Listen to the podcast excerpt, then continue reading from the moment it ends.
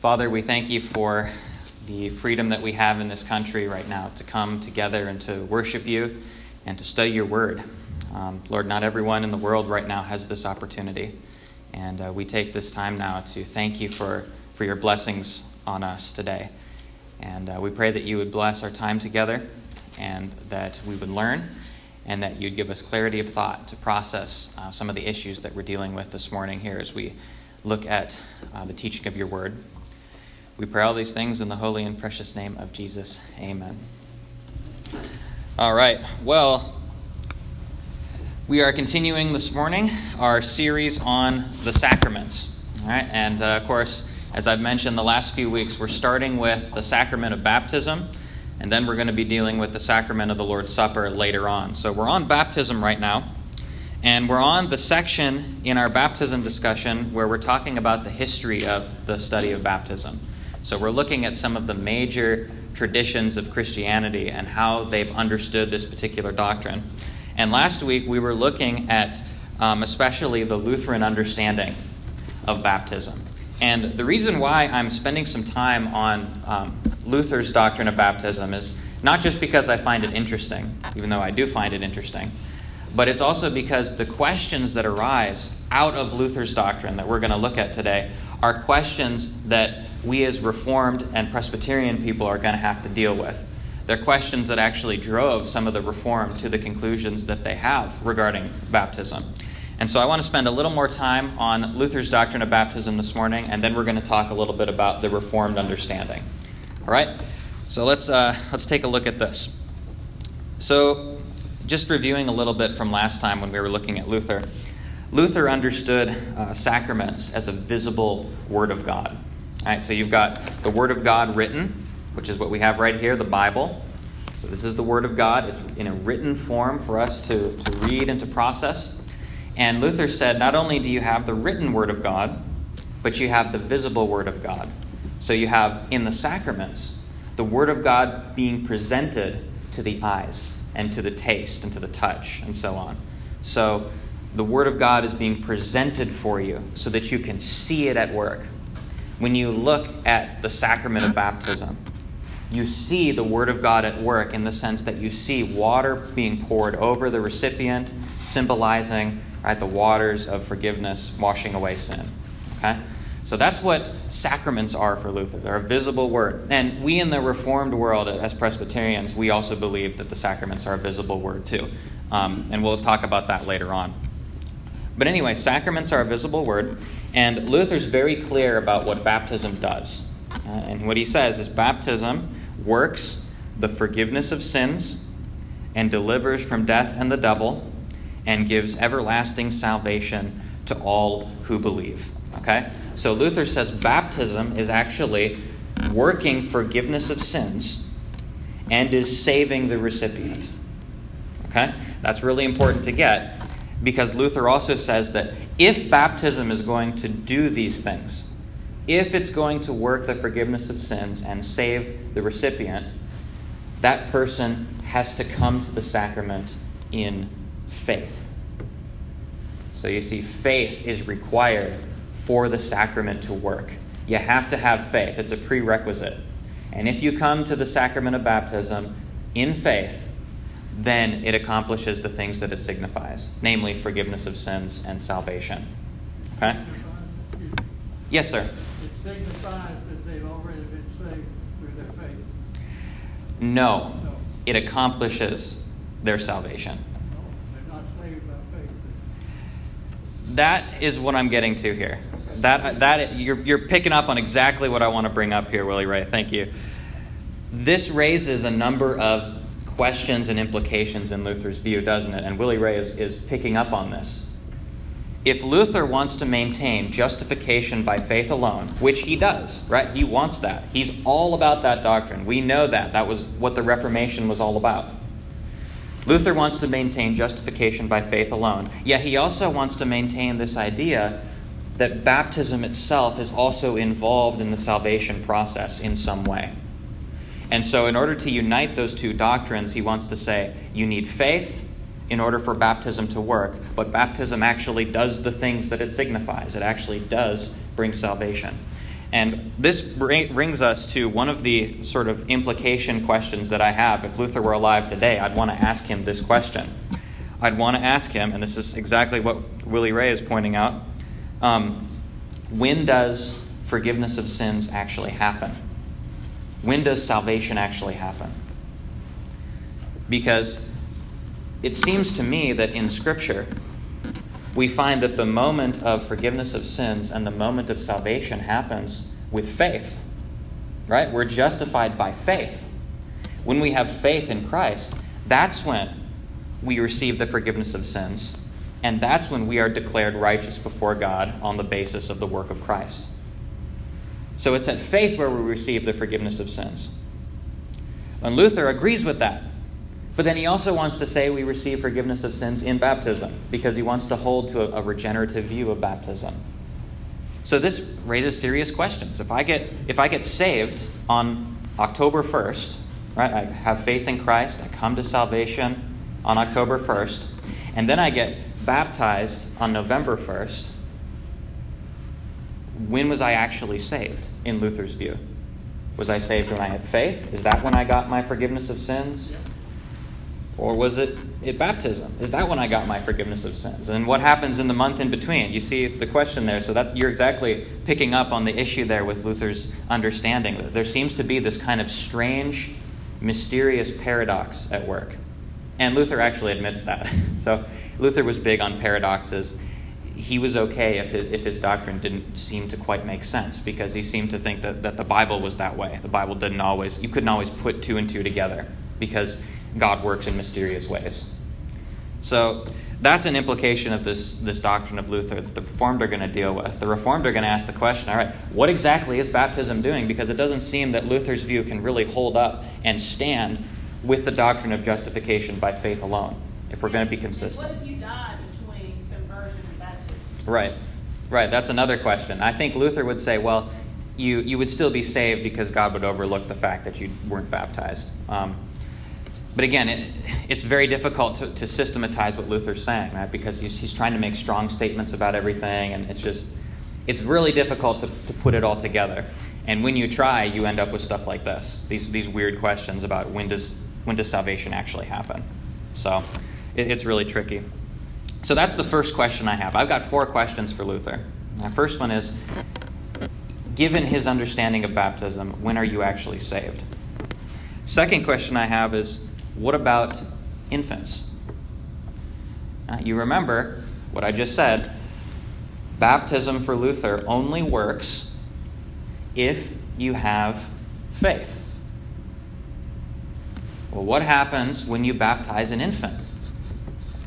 Does the infant have faith? Or does the infant not have faith, and are they an exception? Well, here's actually Here's what Luther said later in his life, because Luther actually changed his view on this. Earlier on in his life, he said that the infant is saved in baptism on the basis of the faith of the parents. So the infant doesn't have faith, the infant can't have faith. It's the faith of the parents that saves them. But later in his life, he modified this, and so this is more his view that comes from his larger catechism. And what Luther says, and we talked about this a little bit last week towards the end, Luther says that when you bring a child for baptism, faith is not required beforehand because the infant doesn't have faith. Rather, when you bring them to baptism, the child receives the gift of faith in baptism. You see that? So, for adults, faith is a prerequisite. You have to have faith, and then the sacrament works. For infants, you don't have to have faith when you bring the child beforehand. I mean, the infant doesn't have to have faith when you bring the child for baptism. But baptism gives them the gift of faith.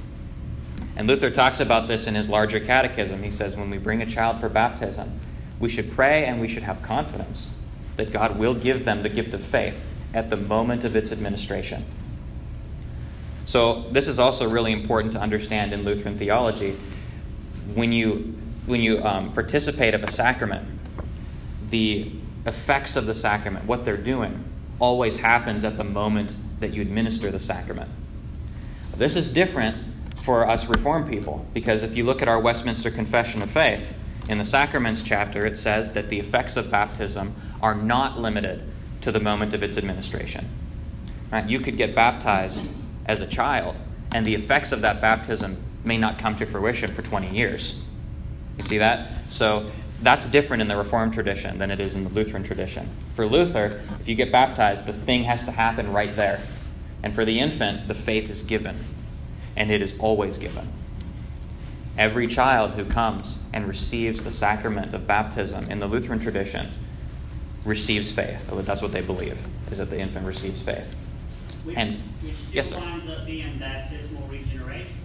I mean, right, if Lutherans Yep. hold to justification by faith alone, hmm then you can't separate faith and justification. And if it's given to the infant upon receiving the sacrament, at the same point in time, then they're justified at that point in time as well, right? Yep, that's exactly right.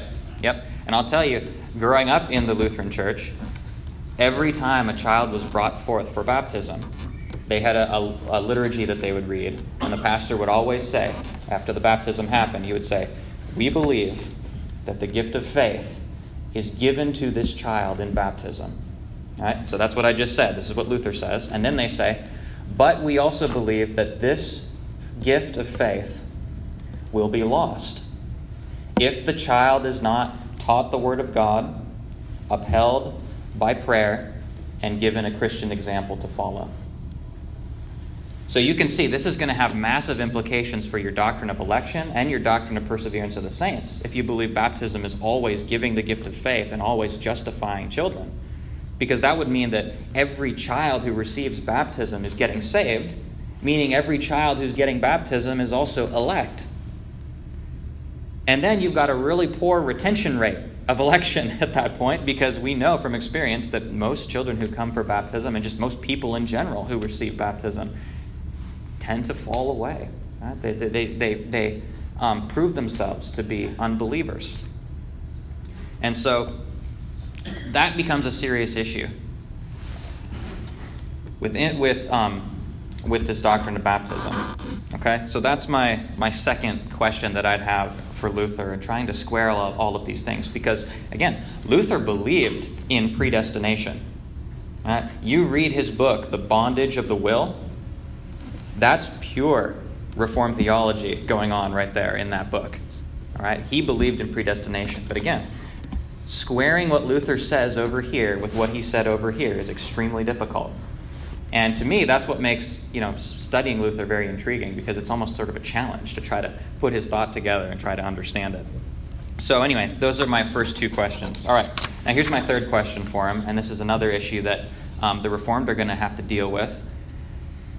You'll notice that for Luther's doctrine of baptism, it seems that baptism becomes something fundamentally different for infants than it is for adults.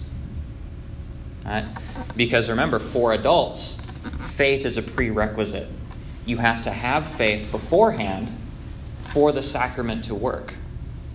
Whereas for the infant, you don't have to have faith beforehand. In fact, if you don't have faith beforehand, you're a perfect uh, recipient because the whole purpose of the sacrament for infants is to give the gift of faith. So you see that? It's almost backwards. Baptism for Luther becomes something fundamentally different for infants than adults.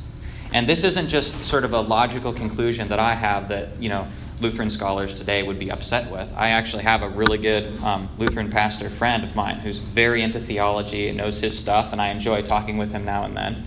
And I asked him this question, and he agreed with me.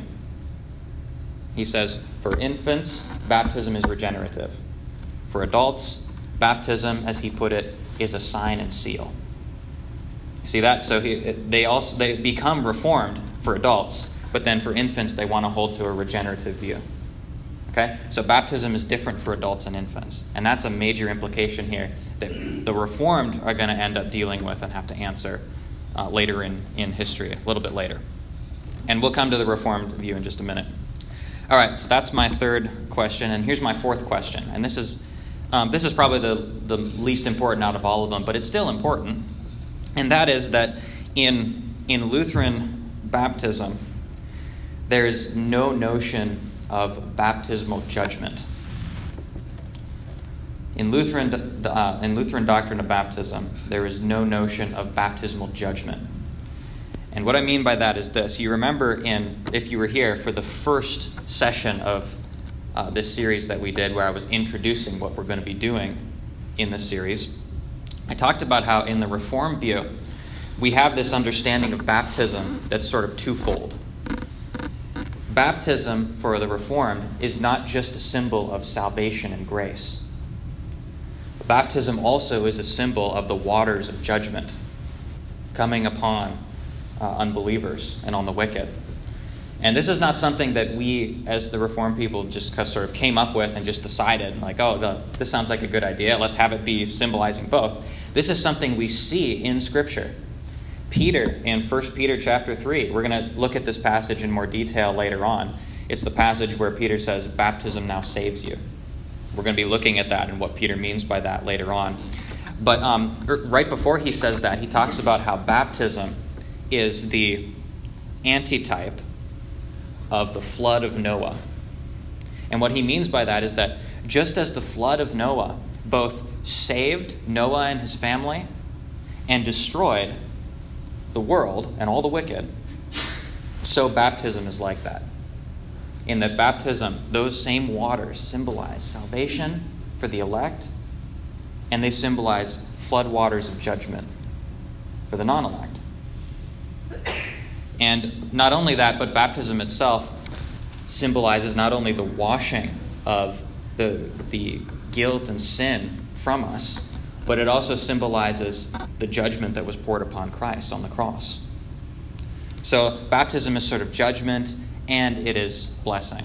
Right? It's judgment and it's salvation. That's what it's symbolizing for the Reformed. In, in the Lutheran tradition, baptism is almost entirely salvation. And you can see that in their doctrine of the baptism of infants, right? Baptism always gives salvation. It always saves the child when you bring them forward. It always gives the gift of faith. And I had one pastor explain to me as I was asking about this, he said, Well, he said, you have to believe that because otherwise, how are you going to know whether the sacrament works or not? You have to believe it always works. Otherwise, there's no assurance. So, for Lutheran understandings of baptism, judgment is sidelined. And that's something we're going to bring out later on in this series when we're looking at Scripture. We want to see baptism in its full orbed symbolism, not just a one sided view of the symbolism. Okay? So we'll look at that in more detail later. Um, all right, so that is the Lutheran understanding of baptism. You guys have any questions about it before we transition? Yes, Robert. Use the, the term over and over and over and over about baptism works. Mm-hmm. What is the work, because you're referring to it as baptism? And secondly, it seems to me that in Lutheranism, if your analysis is correct, which it is, that baptism is very mechanical. Mm-hmm. Yep.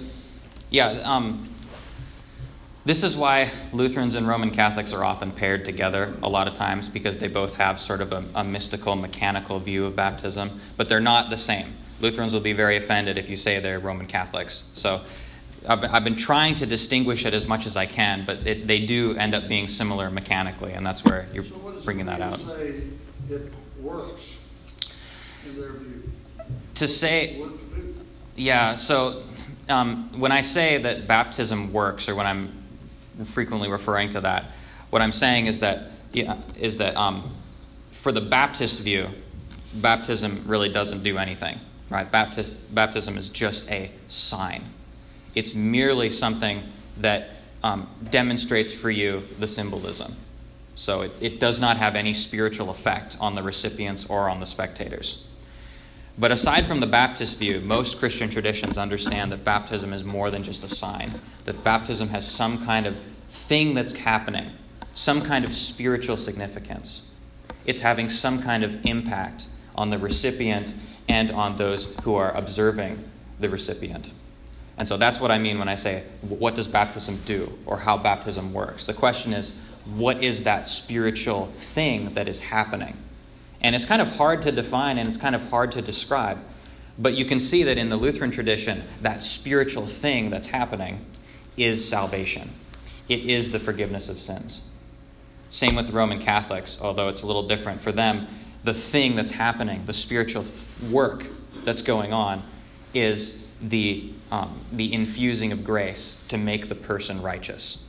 Right? So you've got sort of these, these things going on. And so the Reformed are going to have an answer to this question, too. In the case of an infant, what I heard you say, the infant receives the gift of faith Mm-hmm. at the time Yes? and is regenerate, Yep.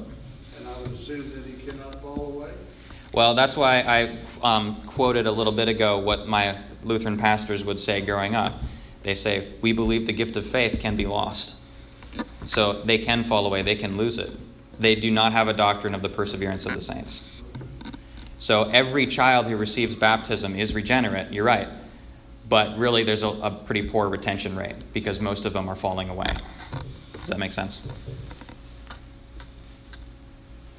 All right. Any other questions? All right, well, let's transition then a little bit to the Reformed view of baptism. And we're not going to have time to get all the way through the stuff that I have here, so we can carry that over into next week. That'll be good because next week I want to focus on the Baptist view of baptism. And we'll be talking about that a little bit next week.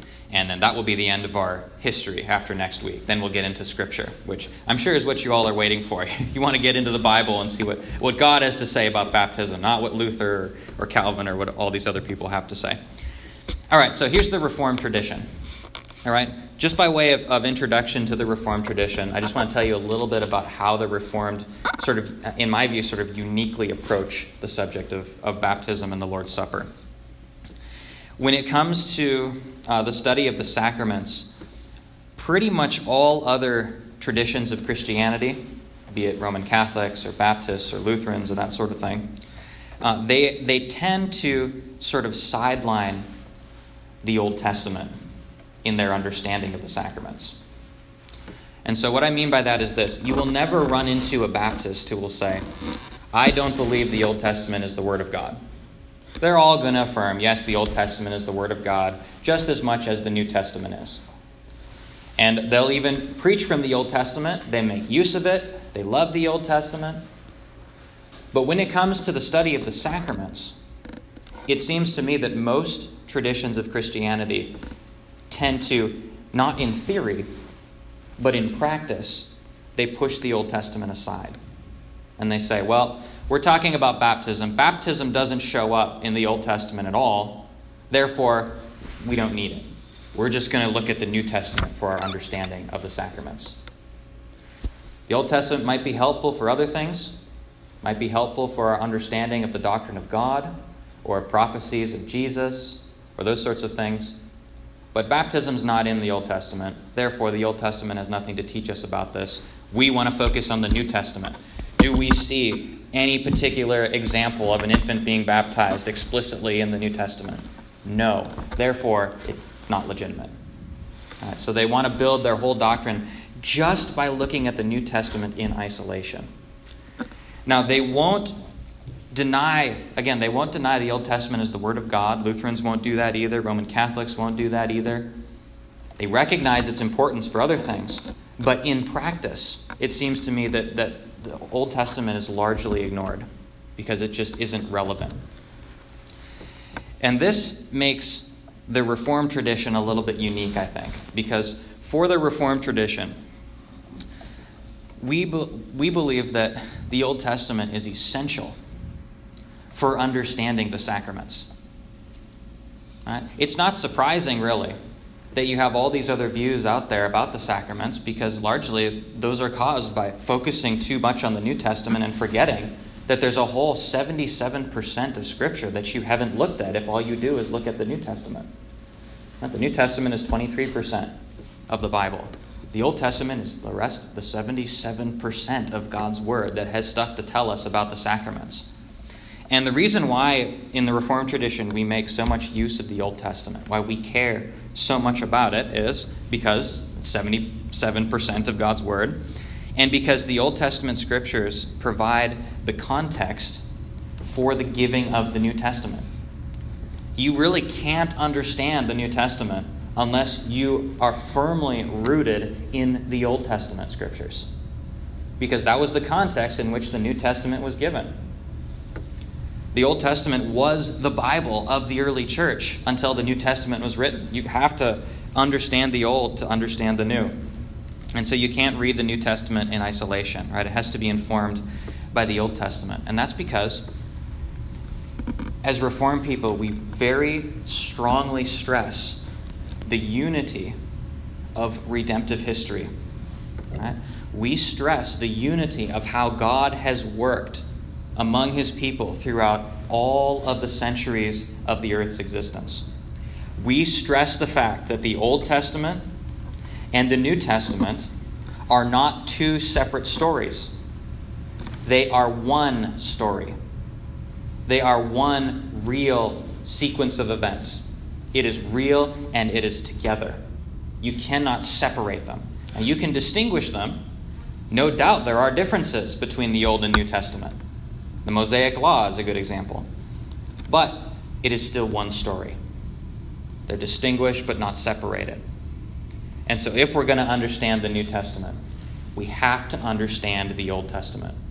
And so, for that reason, when we get to the biblical side of this series, we're going to spend a lot of time in various Old Testament texts looking at those key places that teach us the important background that we need to understand what the sacraments are and how we sh- and what we should believe about them and to understand then what the New Testament says about the sacraments. Because guess what? Sacraments don't just show up in the New Testament. Sacraments show up in the Old Testament too.